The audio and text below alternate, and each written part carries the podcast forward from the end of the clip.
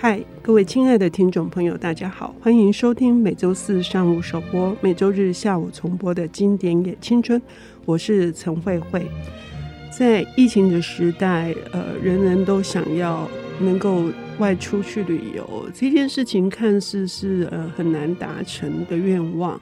在一部很重要的作品，是存在主义里面。常常被提及的一本小说叫做《遮蔽的天空》，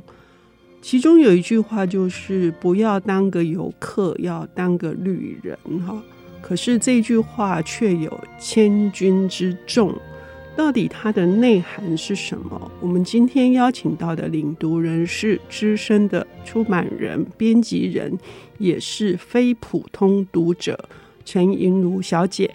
Amber。他来跟我们谈，事实上呢，我认为这是噩梦一般的小说。Amber 你好，慧慧姐好，各位听众好。确实如慧慧姐刚刚说，我觉得《遮蔽的天空》对我来讲，它也是一本非常恐怖的旅行文学。就是呃，大家可能会想说，旅行文学为什么用恐怖或者是噩梦一样来形容它？嗯、那这个恐怖，我觉得是来自于作者。保罗·鲍尔斯，他对他笔下的每一个角色，我觉得都很不留情，很残酷。嗯，那这个故事其实是从一对美国人夫妻开始，在二战之后，他们来到呃北非的海边城市来。那这对夫妻很妙，他们其实结婚十年了，可是迈入了一个呃两个人的。爱好像不存在，可是又极力的想要挽回这段婚姻的状态。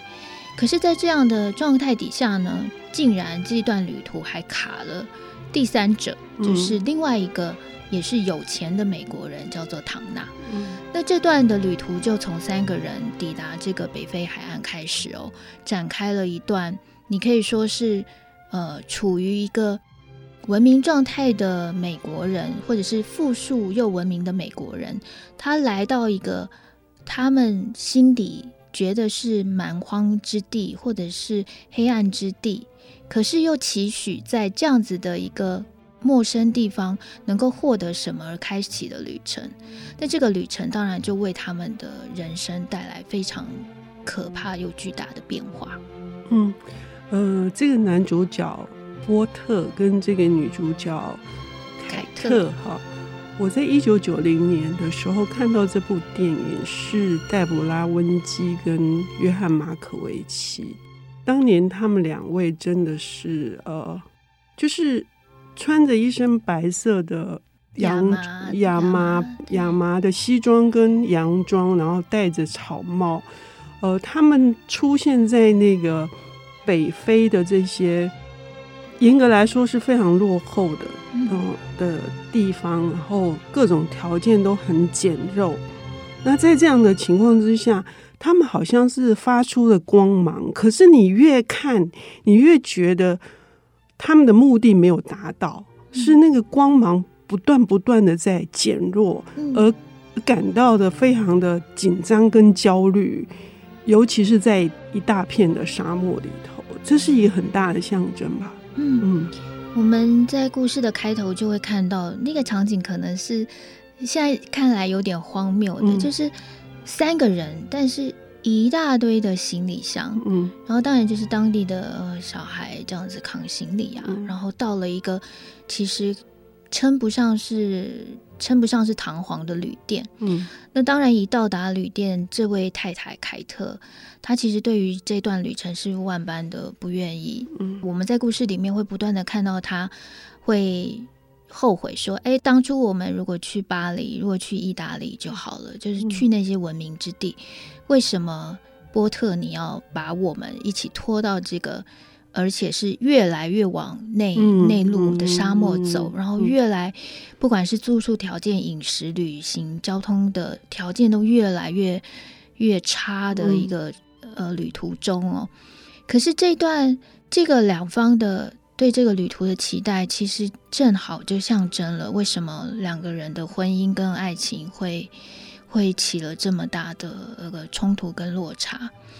我们会看到，其实我觉得这段旅程的可怕，也就在于两个人非常的想要挽回。比如说，你会看到这个先生波特，他会不断的去称赞这个沙漠，或者是这些呃看似匮乏的小村落、不明的小村落，能够为他的灵魂带来什么样的丰足或者是感应。可是太太凯特，她其实只感觉到很多的恐惧跟不安，因为这块大地对她来讲太陌生了。嗯嗯，那可是她又是一个希望能够成为丈夫心中深爱的妻子的形象的那样子的女性，所以她的个性里面，这个希望变成符合要求的。以及她其实本身，她并不想要负荷某些比较重的责任感的这个个性上的差异，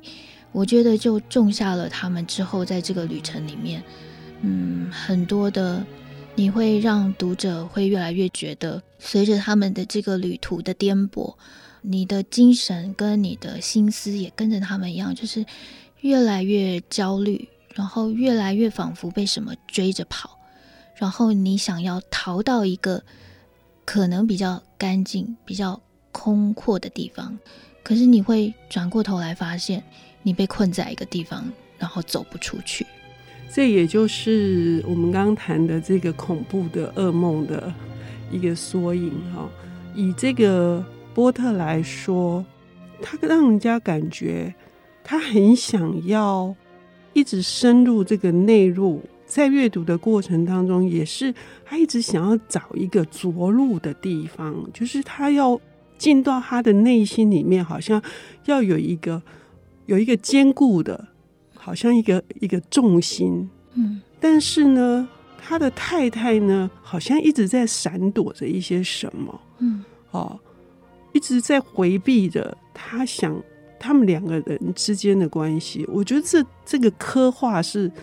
非常非常的的锐利的，是是一种呃毫不留情的一种笔法。嗯嗯，书中有一段有一段场景哦，嗯、在贝托鲁奇的电影里面也也描画了这一段。嗯、我我先前几次只要看到这个片段的时候，我其实都嗯都会情绪都会很激动。嗯。就这对夫妻，他们就到了一个悬崖边，嗯，然后看着远方这个很平坦的大地，然后太阳、夕阳即将落下，嗯，波特就非常激动，就说：“嗯，凯特，这就是我想要让你看到的风景。”嗯，那个风景就是多么的充满了未知在前头，嗯，然后一切这么的这么的充满想象力。然后天空这么的高远，他觉得这个高远的天空后面其实是有些东西隐伏在那之后，想要伤害天空底下的我们这些凡尘的人。嗯，可是呢，这个天空会为我们阻挡一切，所以他想要传达给凯特，就是如果我们彼此之间。能够有这样的一片天空，不论任何的伤害，或者不论我们经历了什么样的事情，甚至假设你之前跟这位唐娜有了什么出轨的举动，那些也许我们都可以一起度过，然后进到我们下一段新的人生。可是呢，这个片段在后期我们也会看到，其实那个天空之后。以为的黑暗，其实并不存在的。嗯，那个黑暗是存在我们的心里，你没有办法真的去逃开它。嗯，所以在这个这个场景之前，故事他们一到达，这个波特就到处去游荡。他那种游荡就是一直找不到一个方向，然后那种非常茫然的迷失，好像要去有一个东西要去追寻。光是那个追寻，然后把那凯特，他是一动都不想动的，他就是要留在那个旅店里面看书也好也好，做什么也好。他是不追随的，所以就是这种对照，在整个的故事的描述里面，也产生了一个巨大的张力。那又是什么？内涵又是什么？我们休息一下，等一下回来。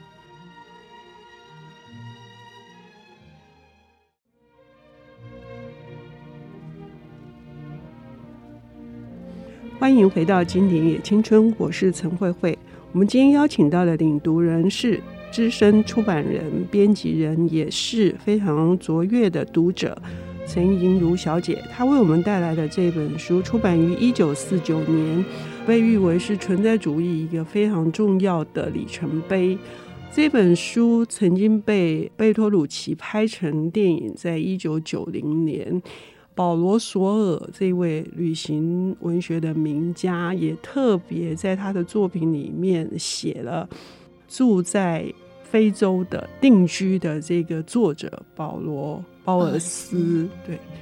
那这本遮蔽的天空，它之所以会占有这样子的一个经典的意义，在于他在探讨。人存在的那个本质是什么？然后一对爱侣轻飘飘的在寻找一个稳固的连结，这个过程当中，他们却反而更加失去了重量。Amber，你觉得那整个的悲剧就是作者居然在书写了一半就让主角死了？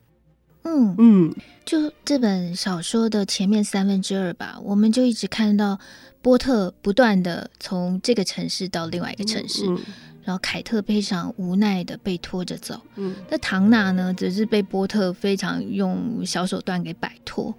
但是他们摆脱了唐娜，其实正是后面非常非常令人伤心的悲剧的开始哦。我们在三分之二的时候就会开始看到波特慢慢的无意识，他没有发现他自己重病，最后当然就是在一个甚至他身上还没有护照的这样子的状态下，他就重病而死。那最后的三分之一，我们才会看到，我自己觉得，就是最后的三分之一的故事是这本书真正的主角凯特。他的一个自我的探索。凯特从因为在那个法国驻军的碉堡里面，波特就病死之后，他几乎像是像是一个杀人犯一样偷溜，就趁夜偷溜走的状态。我们在故事里面看到他的举动的时候，一定会大家一定会觉得超奇怪的，他为什么要这样？嗯、而甚至他的这举动，当然也引发后续很多的不谅解。但是我觉得，以前面的故事来看，他的作者对他的各种的塑造来看，我们其实也不会太惊讶。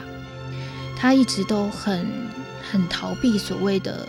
重负，人生的重负，或者是生命的重负。比如说，在刚刚前段我们有提到他们两个在那个悬崖上的时候，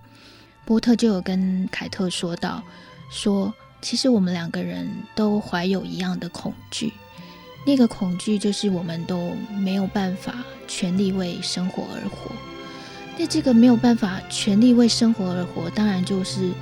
就是出现在，比如说先前他一直待在旅店里面，他根本不想要去理解这个异世界、这个异文化，那他也不想去真正的去触动，或者是去承受。波特心里面那个很沉浮了很久的那个空虚，或者是他觉得非常寒冷，他不能被理解的那个寒冷。所以当波特这样子客死他乡之后，我觉得他也是在那种不断的迁徙、焦虑、恐惧、不安之中，他也是被这个陌生之地有一点是半逼疯了。嗯，所以他非得逃离那个病房，那个。死亡的这个房间，这个死亡当然就把他驱逐到一个，他就完全摆脱了一切，拎着一一卡小皮箱。嗯、他在故事的开头根本就是几卡大皮箱，什么珍贵的首饰啊、香水啊、画、嗯，全部都带来的这样子的一个美国女性。最后带着一个小卡皮箱，然后就任由自己跟着游牧的队伍，部落族人就进到了一个，嗯，我觉得是非常非常可怕，然后也像是他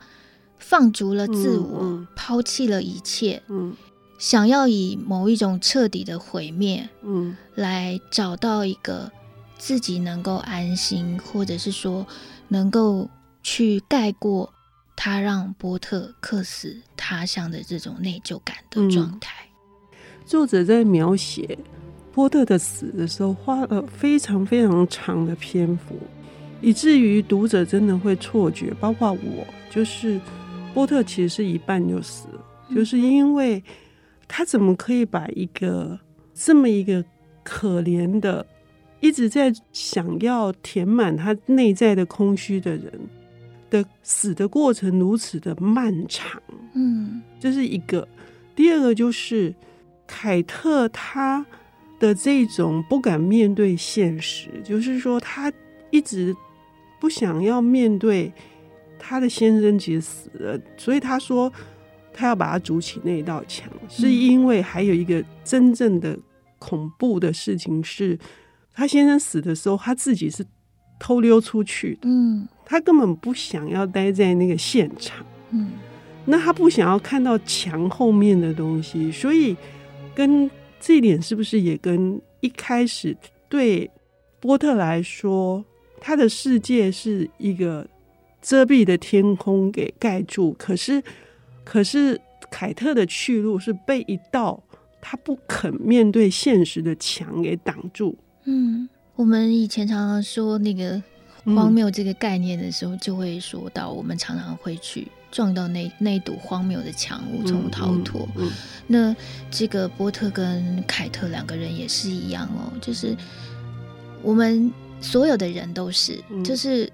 波特也讲到，我们都知道有这个生命有尽哦，可是因为它那么的不可预期。所以我们以为生命就像一个永远的涌泉这样，它永远都会冒出东西来，永远给你新鲜的滋味。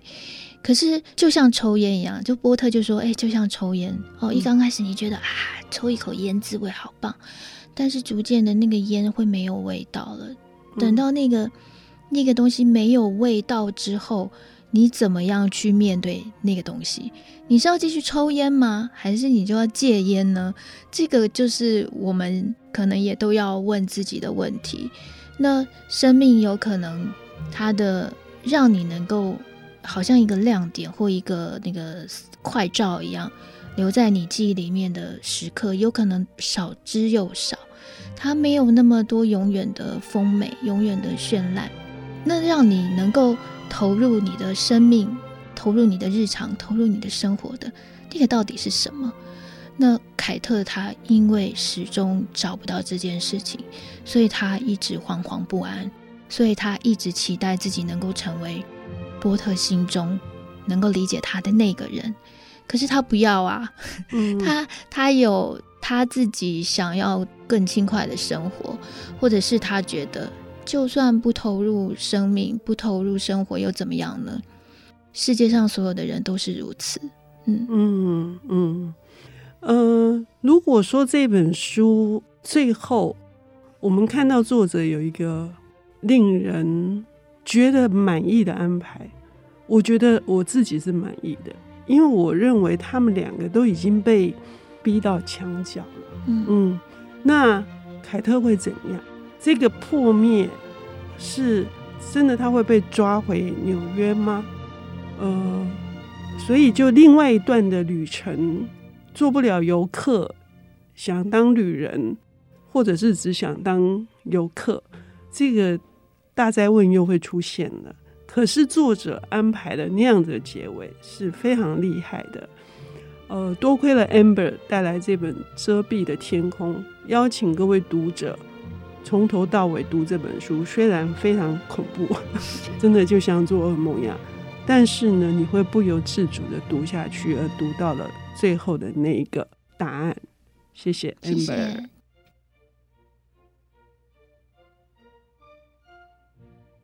本节目由 IC 之音与瑞木读墨电子书联合制播，经典也青春与您分享跨越时空的智慧饗宴。